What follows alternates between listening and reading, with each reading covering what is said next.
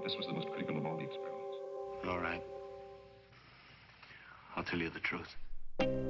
Välkommen tillbaka till Sverigesyndromet. Jag har, som ni förstår, Jens Ganman här. Det här är alltså avsnitt 28. Det roliga är att det är inspelning 29.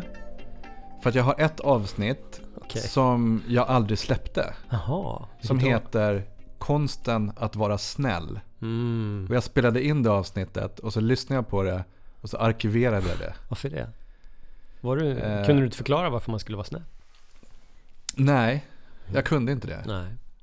Det är en Det- det samvetsfråga. Men det är också... Var, nej, det, var, det vart inte bra. Jag, jag svamlade och for ut och, och när jag lyssnade själv på mig själv så Mm. tänkte jag att det här, det här ska ingen få höra. Men det är subjektivt vad det är att vara snäll också. Eh, Det kanske blir ett bo- bonusavsnitt. Mm. Ehm, Då får du remixa det.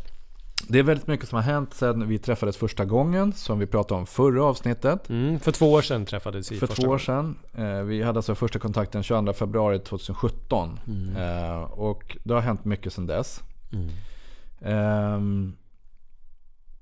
Ska- Samtidigt som det, eh, det inte hänt ett skit. Samtidigt som det inte hänt skit. Men jag ska göra en lista på saker som har hänt. Mm. Idag har du 30, 36 699 följare på Facebook. Mm, det kan stämma. Ja. Om det inte har tillkommit någon sista timmen. ja. Eh. Jag funderar nästan på om jag skulle avfölja dig och sen så följa på dig för att så bli en jämn siffra. Okej. Men jag, jag gjorde inte det. Du har gjort Jag tror inte att det funkar så matematiskt, men okej. Ja. mängder av pajdiagram har eh, producerats. ja. Och du har också ändrat karaktär på de sista pajdiagrammen. Jag har även skrivit tre böcker på den tiden. Ja, vi kommer här. Mm.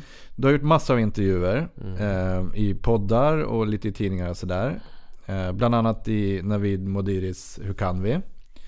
Eh, som är fantastisk tycker jag. Han har en tendens att kom, verkligen eh, komma in på djupet och få människor att prata. Så det ska vi, vi ska inte göra en sån intervju idag. Sen har du eh, SVT Svenska nyheter. Stämmer. Eh, Fortfarande va? Ja, det är inne på, jag är ju med där tredje säsongen och håller på och hjälper dem lite Precis, grann. just ja. det. Ehm, och så. och vi, vi, vi kommer tillbaka till det här, men jag gör en liten lista. Sen har jag gjort en tecknad film med Magnus Carlsson, Ja. så att det blir rätt. Jajamän. Blev det rätt? Nej, det blev väldigt fel. Det blev fel. Den försvann från YouTube efter Ja. två timmar. Så att det blev rätt var Ja. inte så rätt så att den blev nedtagen från YouTube. Ja, precis. Och det var ju helt rätt. Typ direkt. Ja, det var ju precis det vi ville. Och jag slog nästan, jag tror jag skrev på Facebook att passa på att se den för om två timmar är den borta. Ja, Vilket den var. Försvann Puff, den. var den borta. Sen kom den upp på andra ställen. Mycket arbete för, för lite eh, scen. Ja. Du har skrivit en bok tillsammans med Mustafa som heter Det lilla landet som kunde. Där ni Ja. provade bland annat att se om ni blev japaner genom att åka japansk tunnelbana. Jajamän. Tokyo. Eh, så. Och eh, det blev ni. Eh, inte? Nej, Nej. det blev inte. Nej. Vi kommer tillbaka till det, tror jag. Eh, I och med att det här avsnittet ska vi prata om dig. Mm. Ehm, Men du sa någonting om pajdiagrammen att de hade blivit mer, vadå? De hade nej, men, förändrats? ja, men du, nu har du figurer i dem. ja, jag har Ja, foton ja. Ja. Foton, ja. Ja. Och det är en stor förändring, Ja. tycker jag. Det är en, en eh, i och för sig en inkrementell Ja. förändring i pajdiagrammen. ja. En liten detalj bara. Men ändå så indikerar det en ny riktning, tycker jag. ja. En ny ton. Pekar ut folk lite mer tydligt kanske. Vi ska prata om, om det. Eh, det som kommer för att ta dig. Ja, en roman som kom ut just det. Eh, och den har inte jag läst. Jag har läst eh, vad den innefattar. Men du har också skrivit Var och en för sig. Ja, också en roman. Som jag har läst. Mm. Jag letar efter den här. Men jag tror att jag har lånat ut den till Stefan. Okej. Eh, den var lite märklig. Mhm. Tycker jag. Eh, på ett sätt att den... Den var väldigt svår att, att förutse. Mm. Vad som skulle hända. Mm.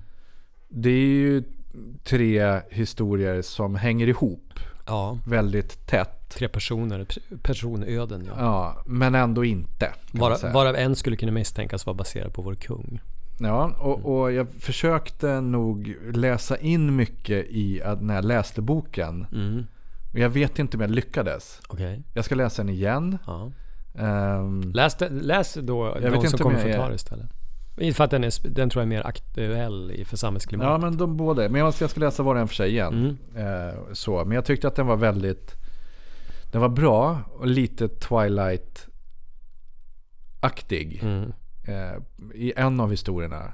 Eh, så, han som bor i, i navet på Motorvägen? På ja. motorvägen. Uteliggare. Det var min favorit. Ja, just det. Skabbräven. Ja, Skabbräven. Den, bok, var- den boken handlar om vad som händer om du pushar folk för långt Ja. på olika sätt. Om de slår tillbaka.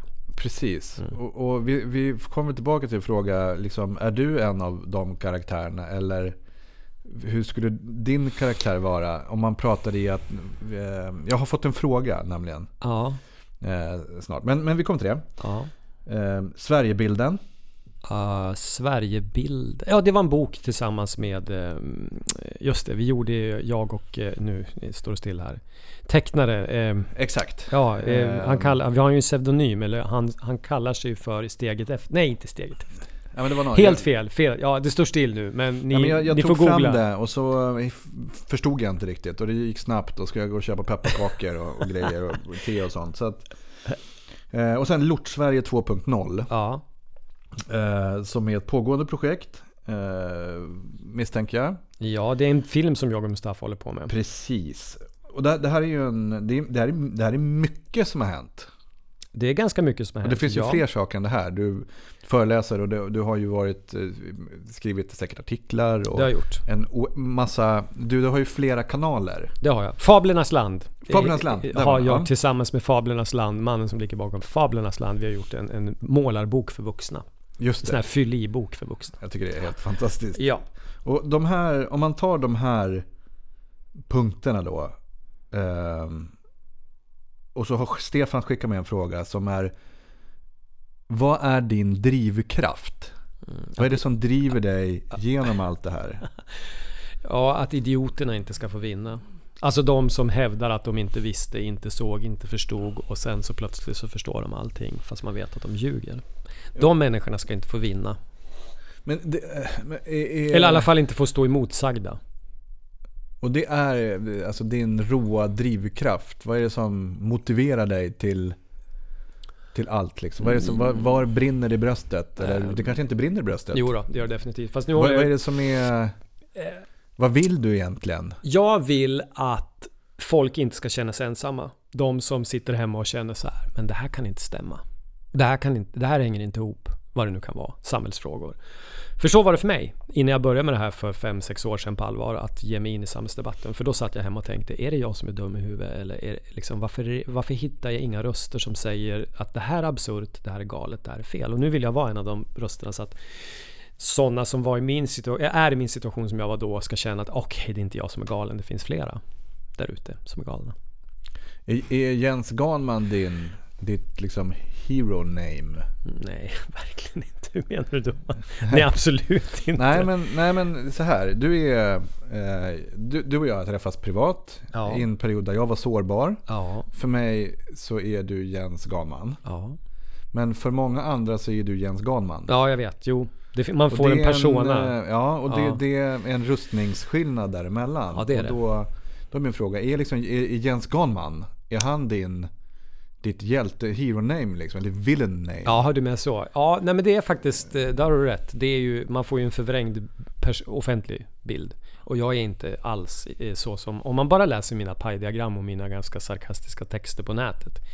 Så är jag ju inte alls så privat. Jag tror att om du frågar mina kompisar så skulle de nog säga att jag har delar av det där men inte det är inte det som är det dominerande. Men för att bryta igenom mediebruset idag så måste man vara ganska man måste sticka ut. Och folk som säger till mig så här, ja men du som har en plattform och man bara, men hallå. Du det- som har förtjänat och byggt upp en ja, plattform. eller förtjänar, men i alla fall försökt liksom sticka Ja. ut. Och idag med sociala medier så är det så otroligt svårt att liksom, det är ju bara ett konstant eh, white noise hela tiden och folk som skriker i munnen på varandra. Så att lyckas hitta ut med någonting, det är okej, gör om det den som kan eller törs. Det är svårt, väldigt svårt. Ja, för, för någonstans, du har ju, den här listan som sagt är ju, är ju liksom ett urplock och du har ju verkligen Du har ju åstadkommit punkter på en lista, Ja, måste man säga. ja. Utan att lägga en värdering om det är bra eller dåliga punkter. Men du har åstadkommit massa saker här. Och det, då är jag tillbaka den här drivkraften. För den, har den förändrats från när du började bli Jens Ganman? Ja, jo men det har han gjort. Liksom. Liksom, vad, vad, är det en, vad är det för skillnad i drivkraften nu och vart är den på väg, din drivkraft? Alltså, jag kommer sluta ganska snart med att vara med i samhällsdebatten på det sätt jag varit hittills. Jag håller på att spela, jag är ju musiker också och håller på att spela in en, en soloskiva nu på lite så här gammeldags sätt med analogt och riktiga musiker och sådär. Och den kommer efter jul någon gång. Och, Spännande. ja, så då ska jag tillbaka och hålla på med musik som jag gjorde mycket. Politisk musik, lite av Ja. dina låtar är lite politiska Ja, då- kanske jo man då. kan säga. Men Det- är, är det här... Det är politiskt, Ja. det är det. Eh, och det finns en del redan nu som ligger på Spotify där folk kan titta. Eh, inte alltid politiskt, men det här kommer att vara det. Och då kommer jag, tror jag, förhoppningsvis lämna debatten för att jag, jag vill inte bli en grader. Jag vill inte vara en sån här som dyker upp överallt i alla poddar och alla tv-program och alla sammanhang och ska uttala mig om saker som jag bara har lite halvkläm på. Och jag känner att jag börjar liksom tangera grader-doktrinen nu. Så.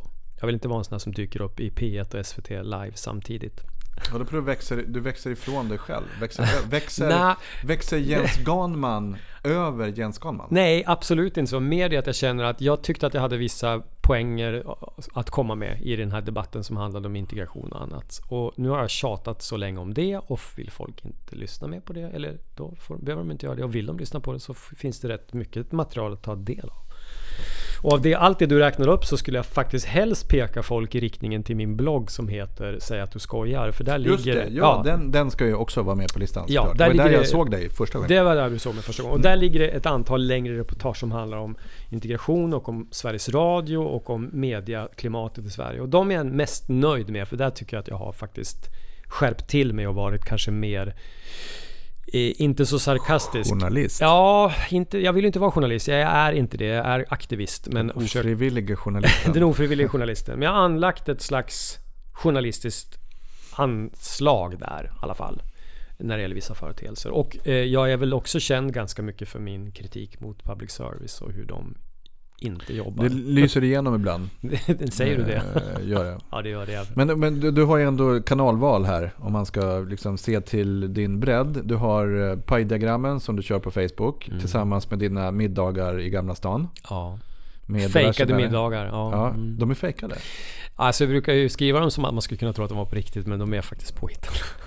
Och där är det satir Där är det renodlad och satir. samhällskritik. Ja. För Och, och vet, är pajdiagrammen satir eller samhällskritik? De är, mer samhällskritik. samhällskritik. Det har blivit mindre satir där. Men när jag beskriver de här fiktiva de middagarna. Ja, ibland är de. Inte alltid. En på tio kanske är rolig.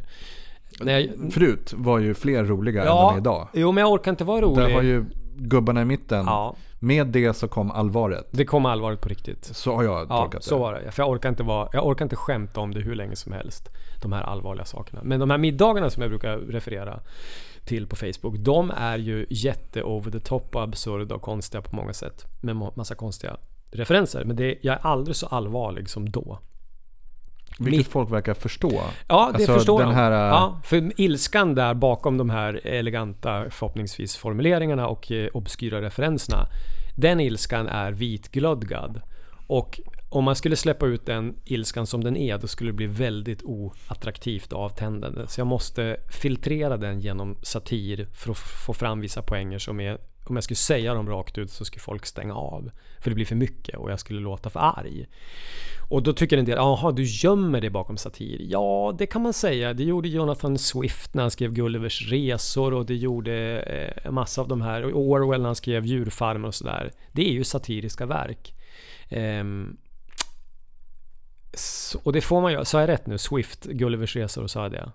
Eh, Jag tänkte på eh, ett ord. Låt oss säga så. så Ett någon, enkelt förslag. någon rätta oss sen. Ja, jag kanske blandar ihop namnen Eh, lite. Alltså Men vissa av de, de här referenserna kommer att finnas på Sverigesyndromets Facebook-sida. Där jag kommer Ja. länka ut till Bra. massa saker. Jag Bra. har, ju, jag har ju för vana att lägga ut alla artiklar om mig själv och det jag berättar. Så man kan källkritiskt klicka in på massa saker jag gör. Jag måste kolla på en gång. här. Jag blir jättenojig att jag ska sä- säga fel. Men jag tror att Swift skrev både Gullivers resor och den här, ett, ett, eh, inte ett oanständigt förslag, utan ett, eh, vad heter det? Simple proposal. Men, Eh, ehm, Men så jag kollar det så ställ nästa fråga. Men, hur, men då är ju, eh, jag tycker det är skönt att du så- ändå har ganska klara kanalval. Jaha, hur menar Ur, du då? ur, en, liksom, ur någon akademisk synvinkel där. Marknadsföringsmässigt så skulle kanalvalen kunna liksom ha eh, symboliserat olika saker och sådär. Det blir Mm. effektivt. Du blir tydlig. Mm. Hur lång tid har att spela in ett avsnitt av eller eh, skriva en, en middag i Gamla stan? När jag sitter och äter middag med, med Morgan Ja, hur, och hur mycket Stefan. tid lägger du ner på ett enskilt sånt inlägg? Kanske- För det är ändå rätt komplicerat. Det är komplicerat. Jag kanske med putsningar mm, två timmar. Och, och hur mycket tid har det gått så här malt det här i huvudet innan du sätter ner och skriver? Uppenbarligen ganska länge för när jag sätter igång då kommer jag på ja men vänta det här ska in och den här grejen som någon sa förra veckan och Ann Rambergs tw- Twitter, senaste Twitter-idioti och du vet såna här grejer. Så att jag ackumulerar dem i huvudet vare sig jag vill eller inte och så kommer de. Så att det är väl kanske När väl terapi. sitter ner så... Ja. ja aj, Jag för inga anteckningar i förväg. Det, det kommer spontant. Och, och, precis som nu. Vi, ja, men, du gillar ju det. Du Ja, jag gillar ju gillar att sitta ner och köra. Ja, gud. Och så kommer saker när man pratar. Jag är inte bättre än så här. Nej, och jag gillar det för det är inte jag heller. Jag har så här ett mail jag inte tänker referera till för att jag behövde datumet och sen så en lista som var, jag Ja. tyckte mig glömde att skriva upp alla grejer på. Ja. Ehm, och hur, um, um, pajdiagram, satir och sen så har du liksom allvaret i Böckerna och musiken och sådär. Men jag är men ganska... och artiklarna. Ja, måste man säga. artiklarna För, det är, också. men för de är, det är artiklar. Det är, Det är långa journalist- reportage. ja. Ja. Men de är ju väldigt vinklade. Jag har ju min egen vinkel och jag försöker inte hymla med vad jag tycker om vissa grejer. Som, Men det är bra. Alltså det är, ja, alltså eh, min kritik mot public service framförallt, den riktar sig mot den här märkliga konstruktionen att vi ska ha en gemensam charad i Sverige där både publik och producenter liksom är med på det här att, att det är neutralt det som förmedlas genom SVT och SR och det är det ju inte på några Är det sätt. inte det? Nej, absolut inte hur, varför är det inte Därför att du börjar redan i urvalet när du sitter som redaktionschef eller nyhetschef eller- eller vad det nu är och väljer ut vilka nyheter du ska skriva om eller inte skriva om. Eller hur man ska eller inte intervjua en statsminister. Ja, till exempel. Men först väljer du om du ska intervjua statsministern och sen då hur du Är det de det. som väljer eller han som väljer? Det är en jävligt bra fråga. Eh, Jag kan säga så här att Har jag... han sagt att han vill sitta där? Eller har de Knappast. frågat om han vill komma? Nej, i det här fallet så tror jag nog att de har tjatat ett tag på att han ska komma och då fick de till slut nöja sig med en bandad 15 minuters intervju. Och om de hade haft en stark redaktionschef på Aktuellt så hade hon eller han sagt så här: Nej men fuck that, du ska komma live och vara med i, i Aktuellt och vi viker hela sändningen till det här. Det får Som ta så den lång starka tid det tar. statsman som du borde vara. Som han borde vara. Men då gick de med på någon kompromiss att ah, okej då, han vill inte det så får vi banda. Men då finns det en tredje variant och det är att man åker och, och fattar posto utanför Rosenbad eller var han nu är. För han har ju. Skjutjärnsjournalistik. Ja, lite skjutjärnsjournalistik. Eller det man gör i Storbritannien och USA ofta. Att man åker ut på fältet och letar reda på folk och eh, hoppar på dem med frågor när de är oförberedda. Och det tycker jag att SVT och SR har ett, ett, em, en skyldighet att göra när det gäller de här grejerna så långt som det har gått i Sverige. Så att, att det här, man, man nöjer sig med att sitta kvar på redaktionen och bara nej, de sa nej. Men vi kan få banda honom nästa vecka. Det, det är för mig helt obegripligt. Det är så sunkigt dåligt av dem att Men har vi verkligen det i oss? Um, alltså för vi, ehm, om man tar... Jag gillar Sverige. Mm. Vi har mellanmjölkens land av en anledning. Och Ja. folk bor här för att man ändå trivs i det. Ehm, vi är ju inte så på. Nej, men kan ibland, man förvänta sig ja, att journalister ska Ja. vara så på när man i hela befolkningen inte är så på? Men du, jag ska vi kan ju knappt demonstrera i det här landet. Det är kan vi som jag berättade göra. i pausen när jag åkte hem från Libanon. Ja. Och det brann hela vägen till flygplatsen. Jag varit extraherad från hotellet när de sa att either you go now or you don't. Ja. Så jag fick packa ner mina grejer, hoppa ut i en bil med två stora eh, snubbar. Och sen så blåste vi igenom eh, Libanon på väg till flygplatsen och brann överallt. Och sen så säger man this was your window, you go now. Okej, Ja. fine. Ja. Där kan man demonstrera, punkt. Mm. Vi kan inte det här. Vi kan ju inte ens vara arga på riktigt. Nej. Kan man förvänta sig då att journalister ska våga gå utanför ehm, ehm, liksom stadshuset och jaga reda på politiker när vi inte har den kulturen i Sverige att göra så? Fast det har vi delvis. Har jag, ska vi tre, jag ska ge dig tre konkreta exempel som jag direkt så här från, från, från toppen av mitt huvud som man säger på engelska kommer på. Och det var när man eh, pressade Bosse Ringholm den där gången när han var finansminister. Och Vilket år var det? Ja, det måste ju vara nästan tio år sedan nu. Säkert. Kanske mer. När han lät som en papegoja som bara upprepar sig och upprepar sig och upprepar sig. För att en mediacoach hade sagt till honom att svara inte på frågan utan svara bara. Det, det, har, det kan jag inte kommentera. Det gör de idag också. Typ. Vad sa Fast du? Med andra ord. Alltså politiker idag Ja, precis. också. Men den gången så vågade reporten stå kvar i fem minuter och bara fortsätta fråga tills Bosse Ringholm liksom fram, han, han, han, han framstod ju som fullständigt efterbliven. Och det där blev ju hans fall. Efter det tog ingen honom på allvar. Och det där hade Anders Holmberg kunnat gjort i Agenda-intervjun med, med, med Löfven också. han Gjorde frågade- Löfven sin Holmberg genom att egentligen bara repetera det här nu? Fast han en behövde bara göra det tre gånger. Ja, tre gånger. Det var en snabbare process. Ja, det var Klart. det. Holmberg skulle ha- bitit sig fast i den frågan och ställt den 6, 7, 8 gånger. Och då tror jag att Löfven till slut hade tappat konceptet fullständigt. Det hade varit bra. Andra exemplet, det var när Expressens... Om, jag vet, minns inte om det var... Det var inte Niklas Svensson, det var någon annan på Expressen som stod och väntade på Mona Sahlin när hon kom ut från riksdagshuset där, här sist. Den senaste Mona det.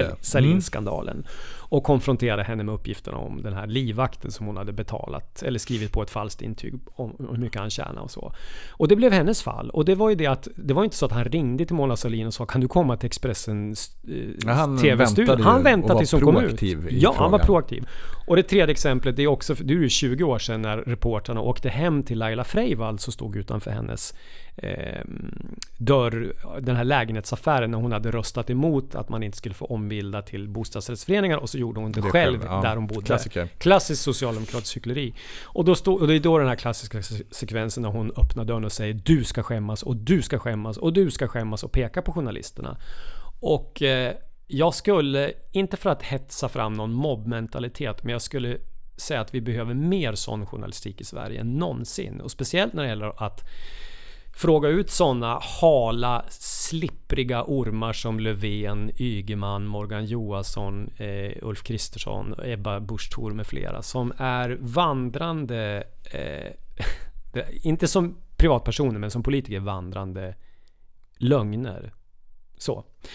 Det kanske en del tycker låter väldigt hårt, men, men så är det. Och jag skulle önska att de var mycket mer på när det gällde det där. Så. Nu, nu har jag glömt vad det var du frågade om från början. Nej, men det var, jag Min egen var, aktivism. Ja, din egen aktivism. Nej men det är... ehm, ehm, nej men vi kommer tillbaka till Löfven-intervjun. därför att den är episk. Ja. Av så många perspektiv. Jag tycker att den är... Den är väldigt målande för det här är en milstolpe i, i eh, nutids-Sverige. Ja. Kan man säga. ja. Vi såg det inte Ehm, komma. Vi. Vi såg det, vi, nej, du, ni, ni såg det visst komma. Ja, men ni men ni valde aktivt att inte agera. Ja. Och det... ehm, Okej, jag håller min tanke. Därför att jag vill komma... Ansvar, alltså att gräva ner sig i värn. Ja. Eh, vi har ju en, eh, liksom, människor av olika eh, synpunkter som eh, gräver ner sig i värn. Eh, vi, hade i, vi kommer tillbaka till gymnasielagstiftningen och eh, eh, demonstrationerna på Medborgarplatsen. Där i den frågan så stod folk nergrävda i sin egna värn och valde att oaktat information inte flytta sig därifrån. Mm. Det är en, en värnfråga. Och liksom, asylfrågan är stort. Rasistfrågan är liksom värnfråga. Och vi har klimatet som också är en sån här värnfråga. Man står där man står. Folk flyttar sig inte riktigt. Nej. Hjälper du folk att stå kvar i sina värn mer än att du ställer frågan till dem Borde du inte röra dig lite mer? Mm, det är en bra, bra fråga. Jag tror att jag ofta uppmanar folk då som jag, jag anser har grävt ner sig i fel värn. Men det är ju subjektivt. Det är vad jag tycker. Det Men betyder inte når- att jag har rätt. Men når du dem? För nu, nu kommer ju frågan. Vi är på väg Mm. till svansen som vi Mm. pratade om. Så vi har pratat innan vi drog igång mickarna här. Mm. För du har ju en... eh, eh, alla som, som blir profiler. Mm. Du är, är du satirprofil? Jag vet inte. Du En del tycker nog det, att jag är en, en Men satir din, hela nej, men jag. Jens Ganman Ja. med rustningen som vi Mm. kommer överens Mm. inte vara samma som Jens Ganman utan Jens Ganman. Ja. Eh, har ju en svans Mm. av människor som ehm, kan stå i sina värn. Mm. Eller så lyssnar man från utsidan och hittar varierande sätt att förflytta sig för att lära sig mer och vara nyfiken och sådär. Mm. Ehm, precis som min tidigare chef Bert Karlsson som har sin kanal också har sina följare som lojalt följer honom. ja, han har följare, men jag har en svans. Okej, Intressant distinktion. Ja, men Ja. följare ja. ja. Ja. Vad vad- vad är skillnaden mellan svans och följare egentligen? Jag tycker det är ganska ointressant. Det jag Nej, skulle men vilja det, veta... det vart intressant. För Ja, nej men följare låter ju finare och svans, då tänker man så här äcklig råtta som har en brun svans efter sig. Ja, men vi, vi, ena, vi måste enas. Ja, ja. Nej men jag... Antingen man har följare. Ja. Ja men jag har folk som Viktigt. läser mig. Ja, ja Ja, visst. du På Facebook följare. kallas det följare. Ja, du har Ja. följare. Men eh, Eh, att... och han har följare. Och Och Claesson. Ja. Det är ingen som kallar hon? hennes följare för svans. Men hon- det är följare. Linnea Claesson, nej men hon, har ingen också följare. Svans. de- hon har följare. Hon har följare. Alla har följare har vi Nej men vänstermänniskor har följare. Och vi som inte går att stoppa in i vänsterfacket av någon anledning, vi har en svans. Så Fast funkar det i nu, nu Sverige. enas vi om att alla har följare. Ja, visst. Så att då har vi det klart. För Ja, nu gjorde jag, jag nu, nu har jag lite dåligt samvete här att jag... Det är lugnt.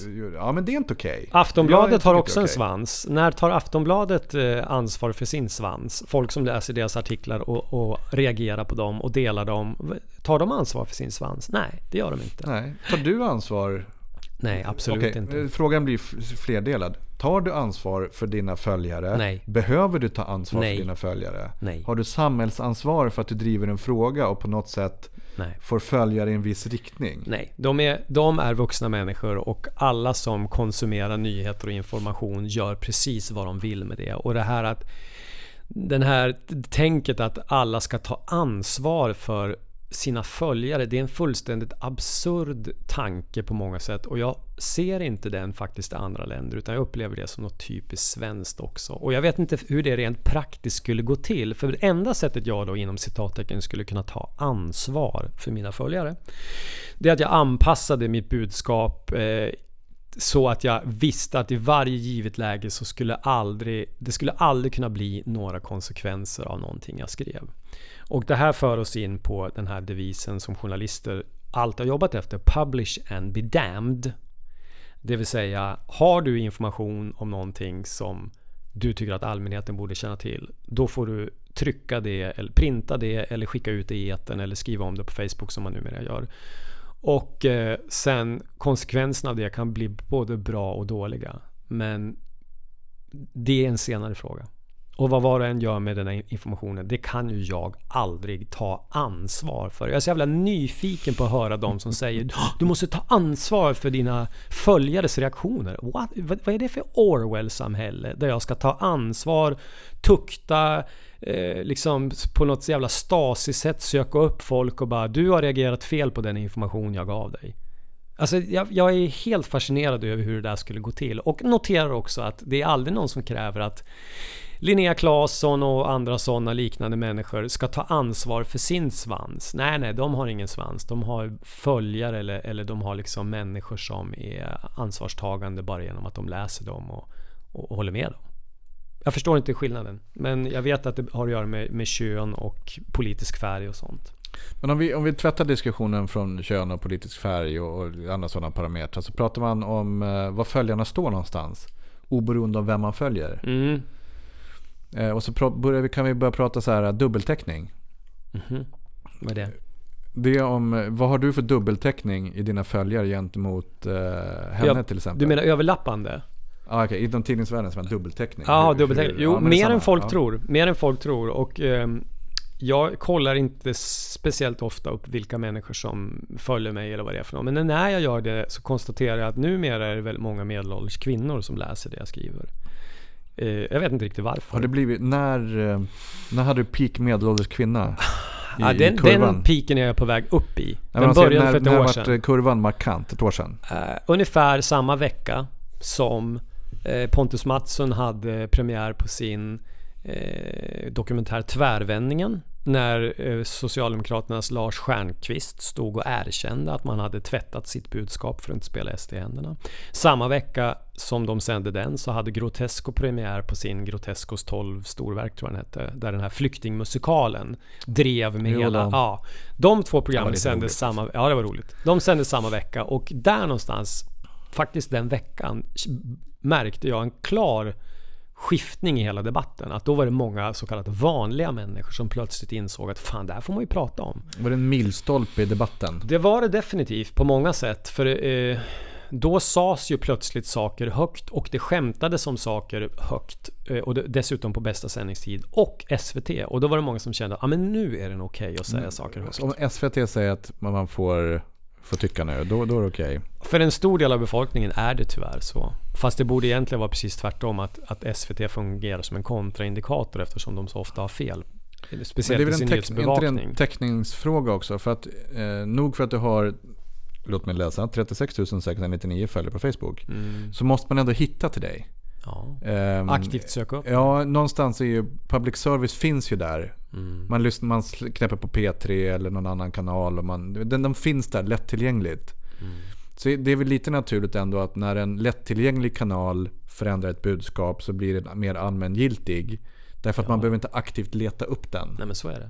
Det är klart det är Det så. måste man ju leta efter eh, ändå. Ja. Alltså det är ju Tack för en och lov. medelålders kvinna i- Ja. i whatever någonstans som inte aktivt eh, stalkar dig på Facebook.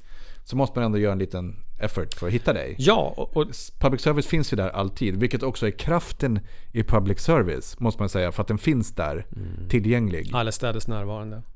Vare sig man vill eller Vare sig man vill eller inte. Och numera på skattsedeln vare, vare sig man vill eller inte. Exakt, så Mm.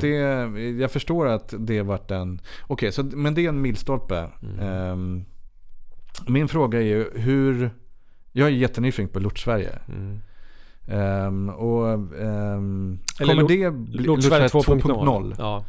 Och då är det så här att jag, alla vet ju inte vad Lort-Sverige var för någonting. Nej. Den resan, eller den informationsinhämtningen som gjordes Av Lubbe för 80 år. 80 år sedan. För, Ja. ja. 30-talet.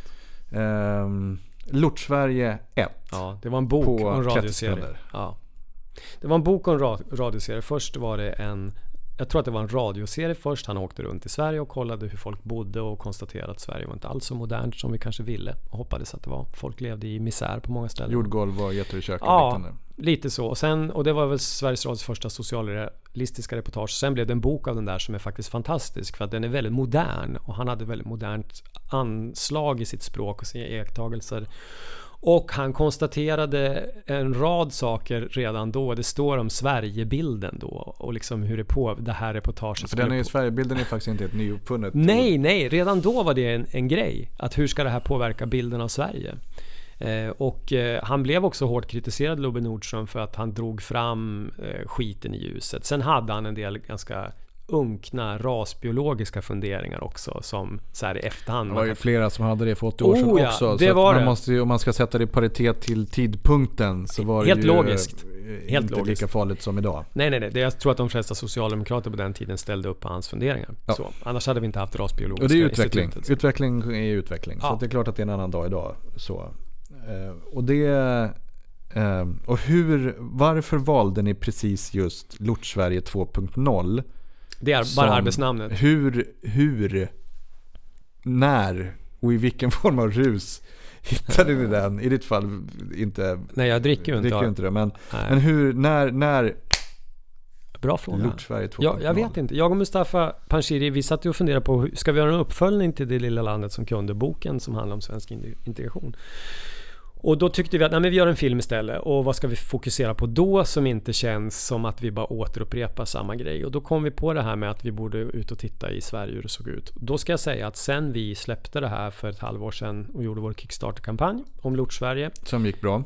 Eh, Den gick, ja, den gick hyfsat bra. Vi fick in, jag tror det var 350 000. Ja, men ni fick in det ni, skulle, ni Ja, hade satt men det är mål. lågt räknat, ska, det ska man ha klart för sig. Ja, men de futtiga 350 000 kronorna som vi ska försöka göra den här filmen på, det är kaffepengar på SVT och SR. Ja, det är korrekt. Ja, och de har alltså 8 miljarder, 8 miljarder i årsbudget och, och de, de pissar bort 350 000 på en veckoända på massa jävla skit liksom. Bantningsprogram för hundar eller vad det nu kan vara. Eh, så vi tänkte vi ska åka ut och titta hur det ser ut i landet och i samma stund som vi berättade om det här Lort-Sverige 2.0 då, jag säger inte att det beror på det, men vi konstaterade att veckorna och månaderna efter det så kom det massa tidningsreportage plötsligt i kvällspressen framförallt. Misären i källarboende i Dalarna, Ja, exakt. typ. Är det den perioden? Eh, när- Den perioden. Och Under Mm. några månader så var det såna här reportage en gång i veckan att liksom Titta hur folk bor i Borlänge och där och gamla asylboenden och Man vågade skriva det bara i, klun, Ja. i kluster. Ja. Sådär. Mm. Och begreppet Lort-Sverige dök upp i olika krönikor och sådär. Så nu har vi omvärderat lite under resans gång och tänkt att okej, vi ska ha med en del av det där i den här filmen. Vi, men men vi måste ta med andra grejer också och vi har inte bestämt oss än för vad vi ska landa i för slutsatser riktigt. Eh, Vi har en massa slutsatser efter boken redan. Så det arbetet pågår, vi är ute och filmar på olika ställen men det är svårt för att det händer så mycket i Sverige nu. Det går så jävla fort på många sätt, även om det inte gör det på regeringskansliet där man inte Finns ser det risk att ni är utdaterade redan innan ni. Exakt, det är svårt att göra det här. Och det var det med boken också, men det var lite annorlunda därför att den... När den boken kom så... eh, en, en bok är något annat. Det tar tid att läsa en bok och konsumera den och, och en film kan du titta på ganska snabbt och bestämma dig rakt av vad du tycker och sådär. Eller se några minuter av. Det funkar, det är ett helt annat medium så det, man måste ha ett helt annat tilltal där liksom. Nu ringde min fru här. Ja. Eh, Är det dags att bryta eller? Nej då, det var mest att ställde jag frågan, eh, eller tänkte jag den högt, om ni är utdaterade redan innan ni har släppt filmen? Eh, nej, du sa det. Jag sa det högt? Ja, okej. och, du jag svarade har att risken är att man är det. Därför att det går så fort i Sverige. Vilket är jätteroligt, för den här diskussionen, liksom hela integrations och samhällsdiskussionen som jag var, pratar om också då. Den är exponentiell. Vi har ingen aning vad som händer imorgon. Nej, nej, nej som Lars Ulf Åberg. Kristersson gick ut och bad om ursäkt för sina, sina Synder. Moderaternas synder i, i integrationsrasiststämplingsdebatten. Brunsmetningsgate. Och, eh, eh, för det, hade, det var ju för, för kort tid sedan hade Ja. de inte kunnat gjort så. Nej. Nu fick han ju alltså det gyllene ögonblicket efter den här episka tv-intervjun. Magplasket med Ja. Löfven ja. ja. Det öppnade ju upp för väldigt mycket. Ja. Och jag förvånar mig nästan att det tog så lång tid att ta tillvara på den möjligheten från hans sida. Men du, jag tackade honom på Twitter för det där och skrev det att, att jag tyckte han var en större statsman än, än Löfven som faktiskt kan erkänna att han gjorde fel. Eh, Och så skrev jag, jag kommer inte rösta på M för det, men jag uppskattar det. Ja, men jag såg det. Ja, och då var det en del som hoppade på mig och bara, men fattar du inte att han bara säger det här? Det är bara läpparnas bekännelse, han menar inte det här. Och då tänkte jag så här, ja men när, liksom, vad ska de här de politiker som jag och andra tycker har gjort fel, måste de begå harakiri på Sergels torg innan man kan säga att liksom, ja, nu är jag nöjd. Man måste ju någon gång kunna möta dem och säga, okej, jag tycker att det ni har gjort är ett jävla piss och så som det var under Reinfeldt-åren, bedrövligt och det ni har hållit på med att brunsmeta folk, jag föraktar det, kommer alltid göra. Men okej, om ni då ärligen vill ge oss, oss en ursäkt, vi som kände oss träffade av det där. Fine, då kan jag säga bra. Tack för det, nu går vi vidare. Men då finns det de som tycker att nej, vi ska aldrig ge dem en millimeter. De är landsförrädare och liksom de ska, du vet, jagas med facklor, facklor och dyngrepar. Och det är de som, det är de jag egentligen menar. När jag pratar om de som står i värnen. Mm. Så är det de. Ja men Så, det är väldigt få och av mina följare som många- uttrycker sig så. Extremt många, få. om man tar alla eh, som är liksom tongivande i någon typ av debatt. Du Ja. dem. Det finns massa andra. Mm. Om man tar deras följare på totalen och så plockar man ut hur många procent av alla följare på alla har fötterna i värnet sett till Sveriges totala befolkning. Menar du både på höger och vänsterflanken? Alla flanker. Mitt i, höger, vänster, bakom, under. Andra flanker också.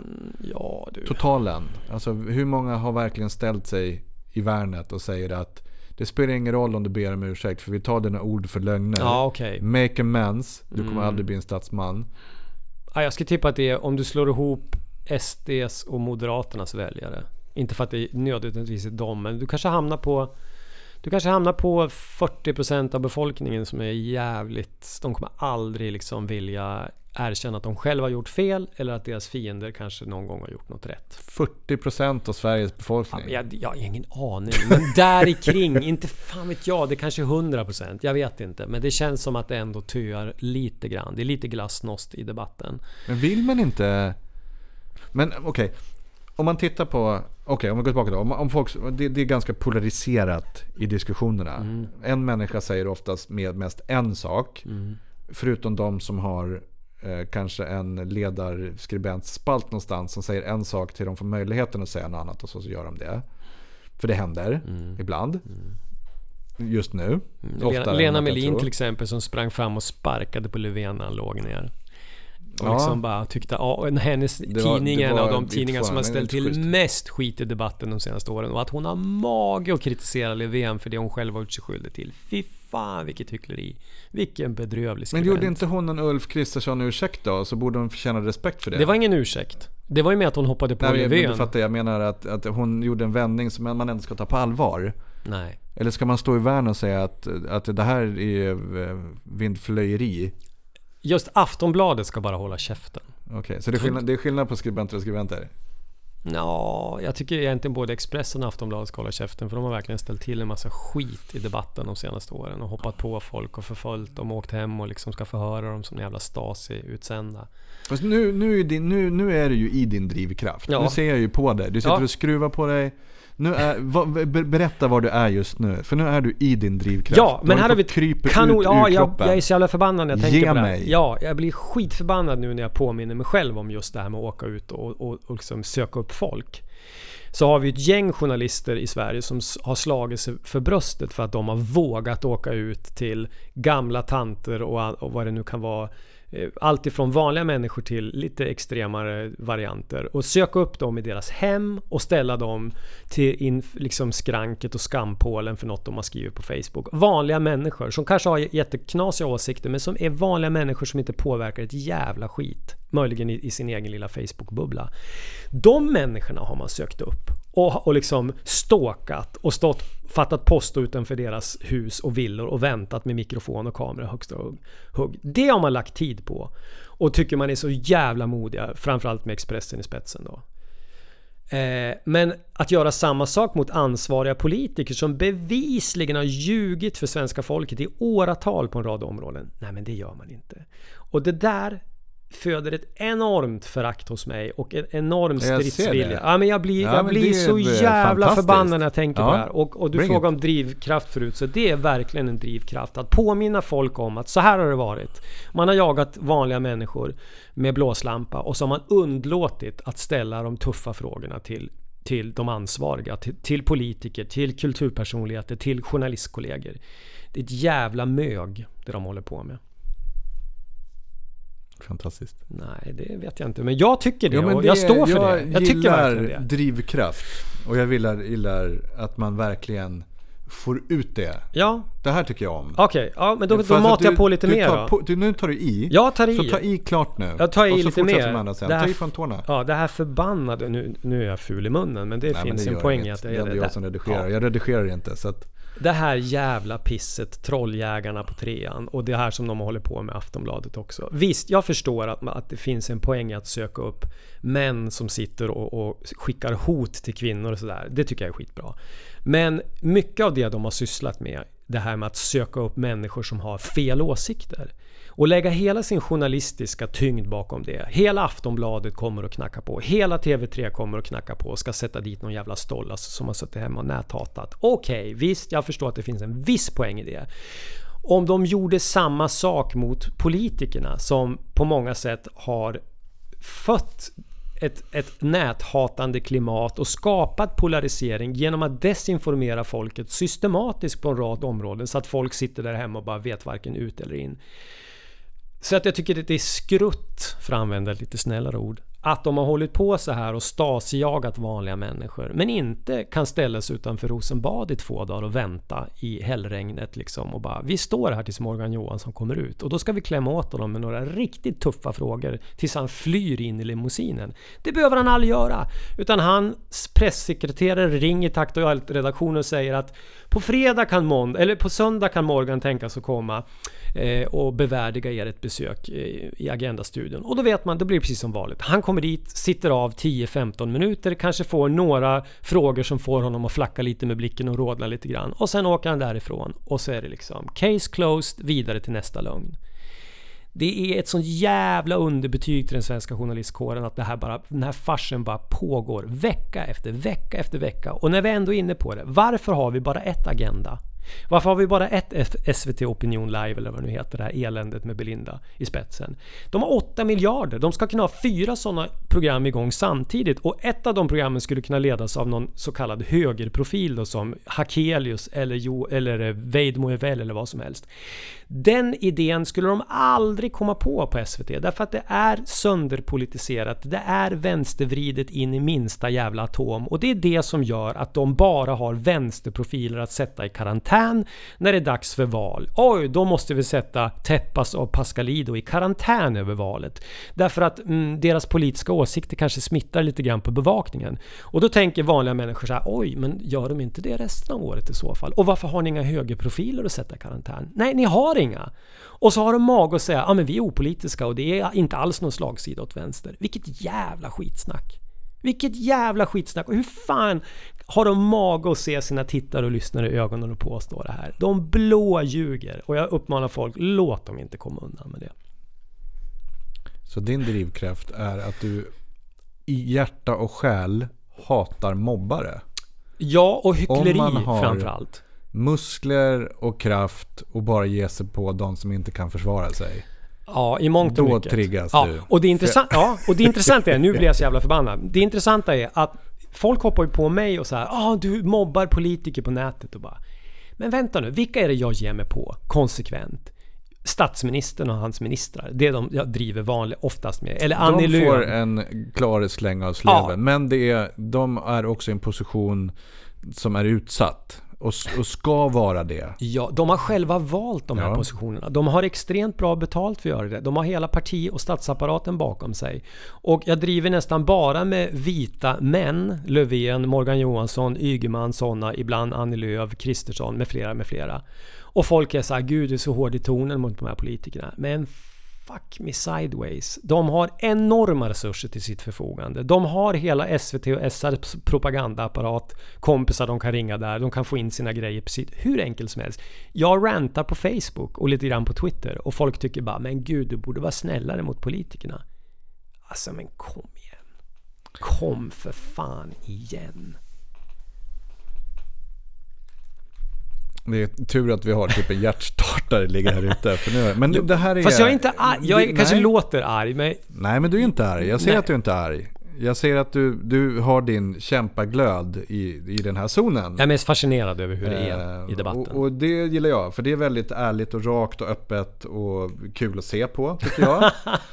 Som ett tokigt experiment. och, ja, men alla, har vi, alla har vi vår glöd, eller vår, där vi brinner. Inte för att man försöker ta på sig barnen alla kläder på morgonen. Så när man vänder sig om så har man tagit av dem och så regnar det och så är man så här blöt precis mellan t-shirten och byxorna för det har regnat typ och, och så här. Och så blir man, brinner i bröstet av andra skäl. Ja. Utan när man genuint i en situation brinner. Därför att det är något som är orätt som triggat ens eh, rättspatos på ett sätt som bara sker ibland. Ja. Fråga mig mer om svensk media så ska du få Ja. mer av det. I den zonen så, så, så var du lite nu. Jag tror att du kan mer. Jag är också i den zonen ibland. Jag är en typisk hatar mobbare människa. Jag, det brinner när jag ser sånt också. Ehm, Och då är man en hatare. Nej men just det här att, att man har så mycket muskler och så mycket kraft. Och så väljer man att inte ge, ge sig på någon som eh, förmodligen gör massa fel. Som är likvärdig i styrka. Mm. Utan man väljer att ge sig på någon som är svagare. Som inte kan försvara sig av olika skäl. Då blir jag arg. Det tycker jag är, Mm. Jag är dåligt. Jag håller med. Och det, då brinner jag. Precis som jag ser framför mig att de goda män, eh, kvinnor, goda män då oftast, eh, som kämpade för gym- gymnasielagstiftningen. De hade förmodligen också en, något som brann där. Det behöver inte vara kopplat alltid till det man, det man går ut på. Men det är något som brinner, det är något som triggar en. Det kan vara massa saker. Eh, Vi orkar inte ens gå in på de olika sakerna. Men om- att hitta någonting man brinner för och faktiskt få göra det som du gör. För du får ju brinna och brinna av. Ja, Vadå får? Jag tar mig ju chansen. Jag ställer ju Ja. upp på såna här intervjuer. Jag Ja, skriver tack. långa reportage. Ja, du, du, Jag tar dig, mig du tar chansen. dig chansen Ja. att få brinna av Ja. och rensa systemet. Ja. Och ta tag i saker. Mm. Och det var ju det vi avslutade förra avsnittet med. Mm. Och det är det du har gjort. Du har ju tagit tag i saker. Ja. Och jag sitter och önkar mig att jag inte får åka ut och föreläsa. För jag, jag har inte tagit tag i det uppenbart. På rätt sätt. Och jag, jag är avundsjuk på, på många av er där ute som, som får göra massa coola grejer som jag inte får. För jag tycker att jag borde få göra det. Ja. Men jag har inte lyckats ta mig dit och få göra det. Så att jag ska kämpa mer på det. Okej. Och, men nu är det det vi pratar om Mm. fortfarande. Eh, och vi, när skulle Lort Sverige bli klar ungefär? Ja, vi sa ju Typ, att kommer ta ungefär ett år att göra Ett år. Så att någon det, om ett halvår i bästa fall. då. Under våren Ja. år. Med Ja. lite försening till sommaren någonstans där. Så kan det bli. Mm. Ja men det är spännande. Det är en riktig eh, midsommarnatts eh, Mardröm. eh, mardröm där. Det är kanon. Ja. Ehm, hur, ehm, hur kändes det att sitta i Hur kan vi? Och berätta och svara på frågor? Och vara den som blev lågintensivt intervjuad. Eh, jag har ju varit där en gång med Mustafa Panshir. ja. Ja, och en gång ensam. Det kändes... då, men du och han har ju en dynamik. Ni Ja. är ju... Vi räddar varandra. Ja, men ni dansar ju tillsammans. Ja. har ju, du har hittat en liten soulmate där kanske. Ja, ja. Oh, ja. Nej, när jag var ensam där, det var, det var jättetrevligt. Jag tycker att man, Navid gör ett fantastiskt jobb som bjuder in meningsmotståndare och andra som han nog inte håller med Eh, politiskt eller på någon punkt och pratar med dem. Och han har fått skitmycket kritik för det från vissa som tycker att nej men det får man inte göra. Problemet, det de inte förstår de här människorna som kritiserar honom för att bjuda in människor med obekväma åsikter, obekväma i deras värld ska jag säga, det är att om de här inte får vara med i debatten, då flyttar allt det här underground. Och så blir det någon slags motståndsrörelse som i värsta fall blir extrem. Och så plötsligt en dag så bara poppar den upp någonstans och är och väldigt röststark och vill väldigt radikala saker. Är inte det som händer just nu då? Att det, det har bubblat under ytan och så helt plötsligt så börjar... Jo, men han är ju en sån som försöker föra ett väldigt civiliserat samtal och han frågar folk så här, jaha, hur menar du då? Och då är folk så här, va? Du håller med? Du håller med hon Ingrid Carlqvist? Nej, Jag säger han. frågade hur vad du menar. Jag frågar vad hon menar och liksom sådär försöker få henne att utveckla sina tankar. Sen om man tar till sig det som lyssnare, det är en helt annan sak. Men då är det folk så här, du måste ta ansvar, du kan inte liksom låta henne prata helt fritt bara. Jo, det kan han. Både med henne och Gudrun Schyman och Ja, det är ju andra det han gör. Ja. Det, han, har ju, han har ju tagit tag i, i, i det. Alltså jag, är- jag är jätteimponerad av det han gör. Jag kommer tillbaka. Jag gillar att, att säga att han är bra. För jag tycker verkligen att han Han är det. driver samtalet så bra. Och jag är så imponerad över att han... Um, jag låter lite kär i honom nu. Men, men jag, jag, jag, är ändå imponerad över att man i just det här samhällsklimatet som vi har, diskussionsklimatet vi har idag, vågar inte bara brinna.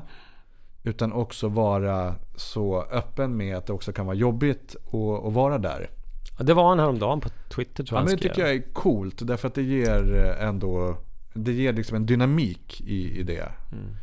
Ehm, och, och då ser jag att han, han om, vi, om vi tar oss till samtalet. Han driver ju samtalet på ett sätt som jag tycker är intressant och som många verkar tycka är intressant. Ehm, eh, och, och sen finns det ju ehm, och du driver ju ditt samtal ur din eh, Min monolog. Ja, Min det- det pågående ändå- monolog det, med ja, mig det själv. bekräftar. Och då, och då har redan sagt att du, kommer ju, du är snart på väg bort. Ja.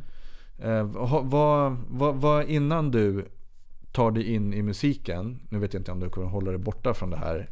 Eller om det blir en sån här eh, Göran Persson. Vill du bli statsminister? Nej. affektivt nej, nej, nej. pajdiagrammande, typ här mitt i natten en lördag. Säkert. I, Säkert. Fredagkvällar är det då vi vita män hatar har vi ja, men då, då kommer det utsmygande och så Säkert. pseudonym där och så, så blir det ett pajdiagram man tror är Jens Skanmans. men man, man kan inte riktigt säga det för det, det är någon annan där.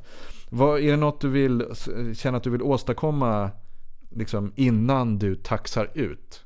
Oh, nej, bara mer av det jag gjort hittills. Det här med att få folk att inte känna sig så ensamma med sina funderingar och förstå att det finns fler som funderar på de här sakerna. Och peka ut så mycket hyckleri jag hinner innan jag...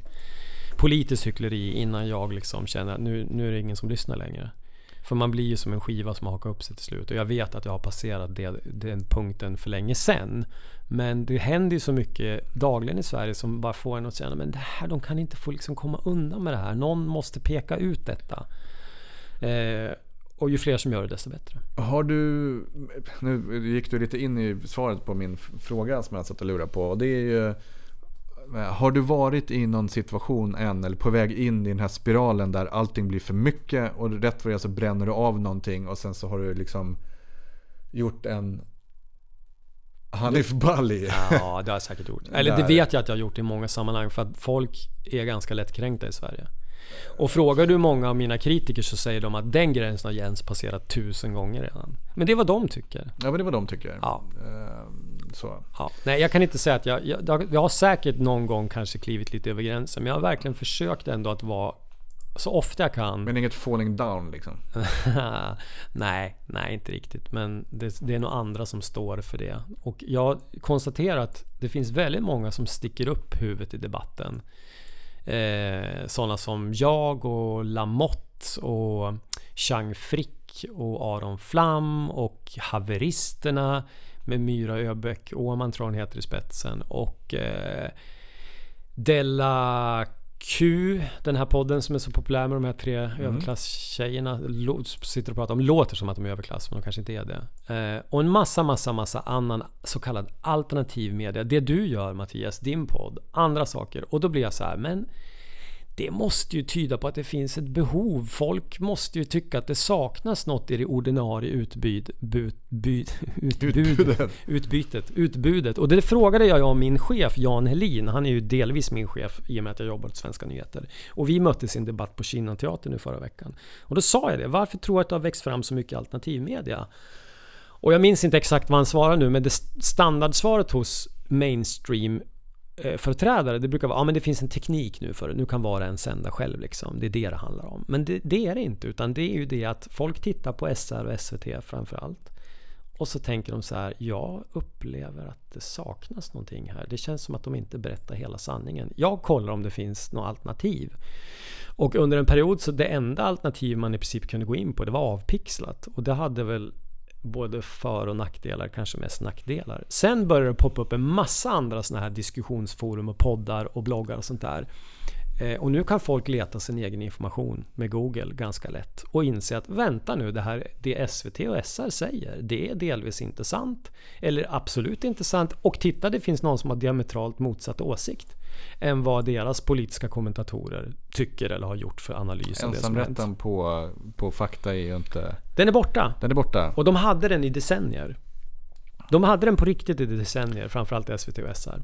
Medan du är lite upptäckande, har vi tid att göra Ja, om jag får gå och kissa. Ja, Kan vi säger pausa? Jag, då säger jag så här. Ja, Frågorna som vi kommer att starta nästa avsnitt med, för, för, för vi gör en kort paus, men lyssnarna gör en lång. ja.